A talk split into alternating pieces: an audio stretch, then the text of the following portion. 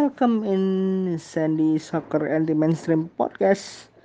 Kali ini Nomo hadir akan memberikan recap bagaimana Liga Champions Asia dan persiapan menjelang Liga Champions Eropa dini hari nanti.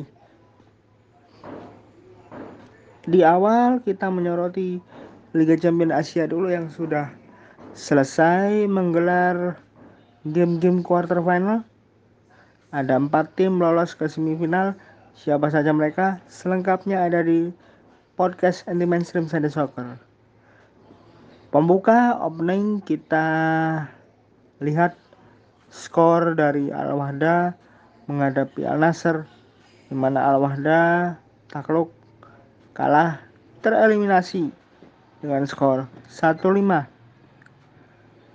5 gol dicetak Al Nasr lewat Abderrazak Hamdalah di menit ke-7 setelah menerima assist terukur dari Jalaluddin Masyaripov.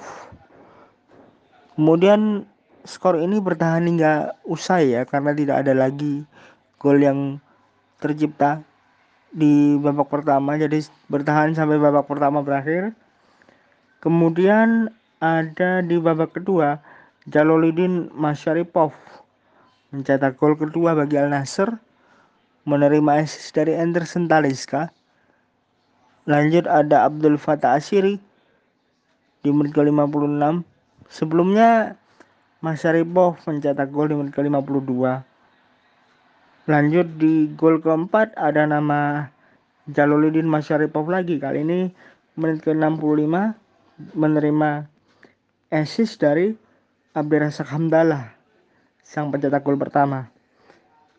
Kemudian di 15 menit terakhir, tepatnya di menit ke-75, ada gol kelima yang dicetak Al Nasr dari Sami Al Najei di menit ke-75 setelah menerima assist dari Aiman Ahmed. Nah, satu-satunya gol hiburan dari Al Wahda diciptakan oleh Ismail Matar di menit ke-90 plus 3. Resultado finale Al Wahda Al Nasr 1-5 dan Al Nasr lolos ke semifinal. Di semifinal Al Nasr akan menghadapi tim senegaranya yakni Al Hilal yang berhasil mengalahkan Persepolis skornya 0-3. Golnya Al Hilal dibuka oleh Salim Aldo Sari di menit ke 27 dan yang luar biasa adalah ada gol yang diciptakan oleh mantan pemain Olympic Lyon yakni Bafeti Bigomis. Bafeti Bigomis mencetak brace di menit ke 50 dan 70 di menit ke-50 dia mencetak gol setelah menerima assist dari Matheus Pereira dan di menit ke-70 dia selebrasi setelah menerima assist dari Salim Aldosari. Persepolis tersingkir, Al Hilal maju ke semifinal berhadapan dengan Al Nasr. Sedangkan untuk zona timur ada dua game yang berlangsung di hari Minggu siang dan sore, yakni Pohang Steelers bertemu Nagoya Grampus 8 sang grand finalis Piala Liga Jepang. Pohang Steelers menang dengan skor 3-0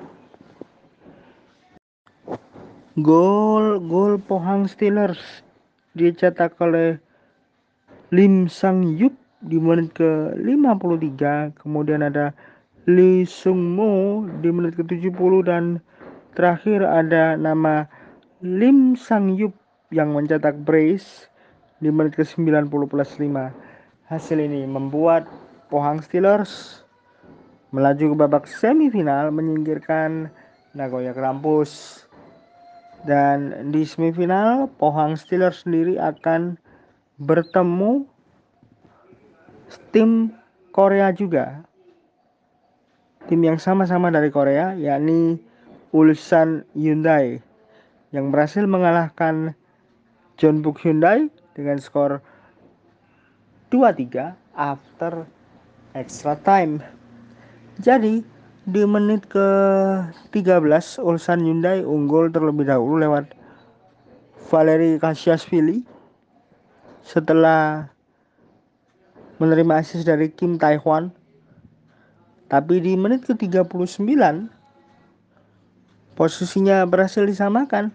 Kali ini oleh Han Gyo Won setelah menerima dari menerima asis ya menerima asis dari Kim Kyung Bo sayangnya di babak pertama Ulsan Hyundai unggul lagi. Kali ini lewat Il Lok Yun di menit injury time babak pertama setelah menerima asis dari Oh Sehun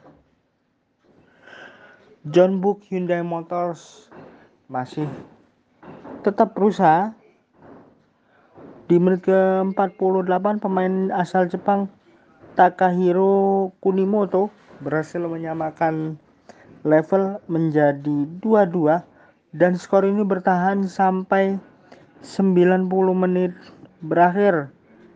Dan sesuai dengan aturan yang berlaku musim ini bahwa Liga Champions Asia untuk fase knockout hanya berlangsung satu kali atau satu leg single match. Ini artinya laga dilanjutkan ke dalam extra time dan di extra time nama Lee Dong Kyung di menit ke-101 menjadi protagonista di mana dia berhasil menerima umpan atau assist dari Yun Garam pemain terbaik dari Liga Champions Asia musim lalu dan Ulsan Hyundai juga berstatus sebagai defending champion. Asis terukur dari Yon Bitgaram berhasil diselesaikan oleh Lee Dong Kyung di menit ke-101 dan berhasil membawa Ulsan kembali unggul dengan skor 2-3. Dan skor ini bertahan hingga pertandingan benar-benar berakhir. Di semifinal, Ulsan akan ditunggu Pohang. Dan untuk semifinal sendiri direncanakan akan digelar pada 19 dan 20 Oktober nanti. Jika Al Nasser menghadapi Al Hilal akan digelar di Riyadh, Saudi Arabia, maka Pohang Steelers menghadapi Ulsan Hyundai digelar di Jeonju, Korea Selatan. Seperti apa lengkapnya? Don Mesit selanjutnya akan ada di sini. Seperti yang sudah Nomo jelasin tadi, bahwa semifinal akan digelar pada tanggal 19 dan 20 Oktober ya, tapi ini waktu setempat. Jadi untuk wilayah Indonesia, semifinal akan sama-sama digelar pada tanggal 20 Oktober bersamaan dengan Liga Champions Eropa. Karena untuk pertandingan Al Nasr menghadapi Al Hilal itu akan digelar 19 Oktober malam hari waktu Saudi Arabia. Al Nasr menghadapi Al Hilal sendiri akan digelar di kota Riyadh, Arab Saudi. Kalau kita lihat bracketnya di sini, ya untuk knockout stage Liga Champions Asia, babak semifinal, aturannya masih sama. Aturannya masih sama, yakni untuk fase knockout digelar single match. Nah, venue yang akan menjadi tempat berlangsungnya game Al Nasr menghadapi Al Hilal adalah King Saud University Stadium atau yang dikenal dengan nama Mersul Park. Mersul Park ini merupakan nama karena pihak pengelola bekerja sama dengan salah satu perusahaan media.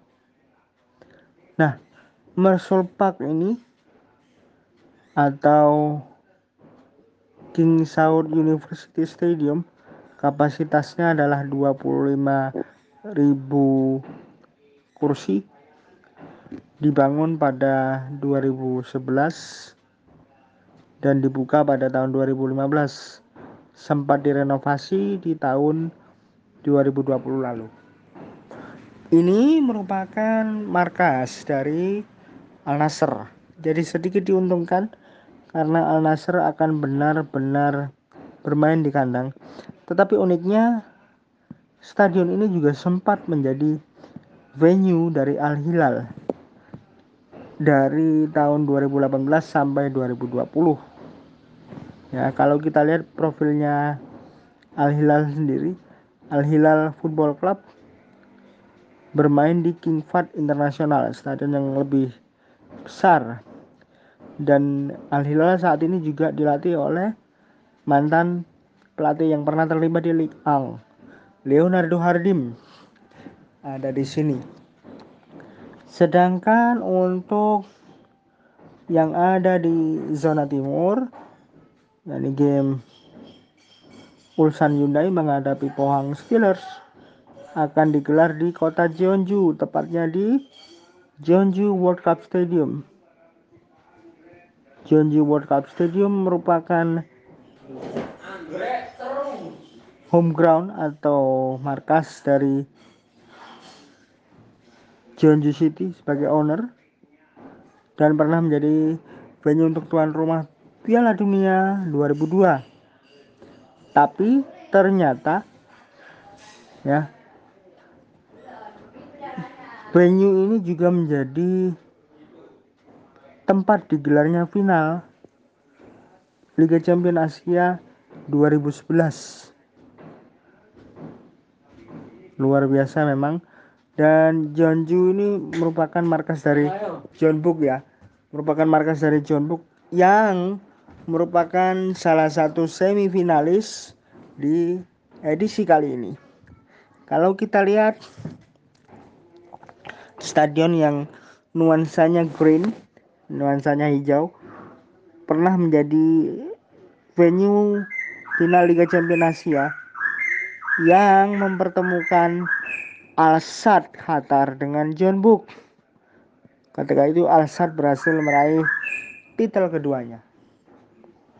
Nah, untuk grand finale setelah kita mengetahui semifinal di gelar di mana, yakni di Riyadh dan juga Jeonju, untuk final sendiri yang rencananya akan digelar pada 23 November, kemungkinan akan ada dua tempat di Riyadh Arab Saudi yang menjadi calon ya. Ada Mersol Park dan juga King Fahd International Stadium. Ini disebabkan karena aturan regulasi 9.1.2 yang berbunyi tim yang berasal dari zona barat akan berstatus sebagai home team di grand final Liga Champions Asia. Artinya posisi ini antara Al Nasr atau Al Hilal. Jika Al Nasr yang lolos ke final maka game grand finale akan digelar di Mersol Park.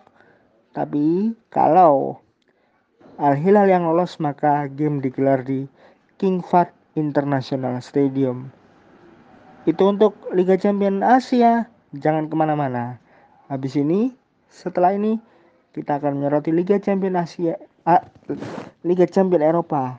Sorry to say, Liga Champion Eropa dan akan kita soroti siapa referee yang akan bertugas termasuk di salah satu game blockbuster antara Atletico Madrid menghadapi Liverpool. So, stand by, don't miss it. Nah, setelah kita menyoroti Liga Champions Asia, sekarang kita melangkah ke Liga Champions Eropa ya. Di mana sudah dirilis wasit yang akan bertugas baik di hari Selasa malam hingga Rabu dini hari maupun Rabu malam hingga Kamis dini hari. Kita mulai di game yang berlangsung Selasa malam hingga Rabu dini hari terlebih dahulu. Di mana opening ada game klub Brugge menghadapi Manchester City dengan referee Itzvan Kovac dari Rumania didampingi asisten referee Vasily Florin dan Mihai Ovidiu Artene. Selanjutnya ada game basic Besiktas Turki menghadapi Sporting Club Portugal ada Slavko Vincic wasit yang sempat bermasalah karena tertangkap oleh pihak keamanan. Slavko Vincic ditemani oleh Thomas Klangnik dan Andras Kovacic sebagai asisten referee. Kemudian yang berlangsung pada jam 2 dini hari ada big game PSG menghadapi RB Leipzig dipimpin oleh Marco Guida sebagai arbitro. Asistennya ada Ciro Carbone dan Giorgio Peretti. Selanjutnya ada Porto menghadapi Milan Dr. Felix Bridge ada di sana sebagai referee didampingi oleh Mark Porsche dan Stephen Loop. Selanjutnya Wanda Metropolitano menyajikan game Atletico Madrid Liverpool. Ada Daniel Schieber, wasit yang berprofesi sebagai guru, didampingi oleh asisten asal Jerman juga, Rafael Voltin dan Lasse Kozlowski. Selanjutnya di Amsterdam Arena atau Johan Cruyff Arena, Ajax menghadapi Borussia Dortmund. Referee yang bertugas adalah orang yang pernah tampil di Copa America, Jesus Gilmanzano, didampingi oleh Inigo Prieto Lopez de Serain dan juga Angel Nevado Rodriguez. Lanjut untuk di Giuseppe Meazza, Inter akan kedatangan Sheriff Tiraspol yang mengejutkan. Game ini akan dipimpin oleh Danny Desmond McKayle, seorang anggota kepolisian didampingi oleh Hazel Stegestra dan juga Jan de Vries dari Belanda nih semua. Dan yang terakhir untuk Rabu dini hari ada Shakhtar Donetsk menghadapi Real Madrid. Serdan Jovanovic asal Serbia ada di sana sebagai referee didampingi oleh Juros Stojkovic dan Milan Mihailovic. Selanjutnya untuk yang hari Rabu malam hingga Kamis dini hari juga sudah dirilis Rabu malam kita ke Barcelona terlebih dahulu menghadapi Dinamo Kiev. Wasit yang bertugas di sana adalah Clement Turpang didampingi oleh Nicola Dano dan Cyril Grigore sebagai asisten referee. Selanjutnya ada Salzburg menghadapi Wolfsburg. Daniel Orsato di sana sebagai referee didampingi oleh Alessandro Gial Latini dan Fabiano Prati. Untuk yang jam 2 dini hari, ada Benfica menghadapi Bayern Munchen, tim yang sudah mencetak 52 gol di semua kompetisi musim ini. Game ini akan dipimpin oleh Ovidio Alin Hategan, didampingi oleh Radu Kingulyak dan Sebastian Georgi. Semuanya dari Rumania.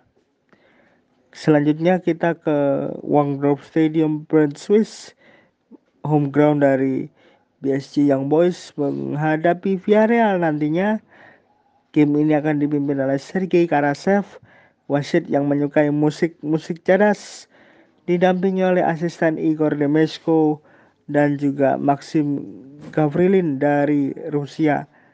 Tiga-tiganya dari Rusia yang akan ada di game ini.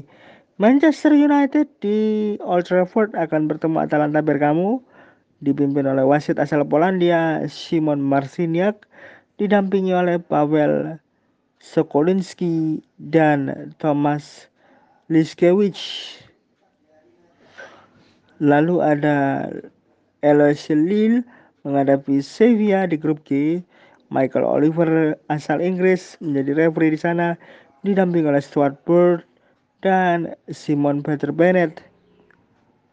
Lanjut, grup G sudah selesai. Kita melangkah ke grup H, grup terakhir. Zenit menghadapi Juventus dan Chelsea menghadapi Malmo.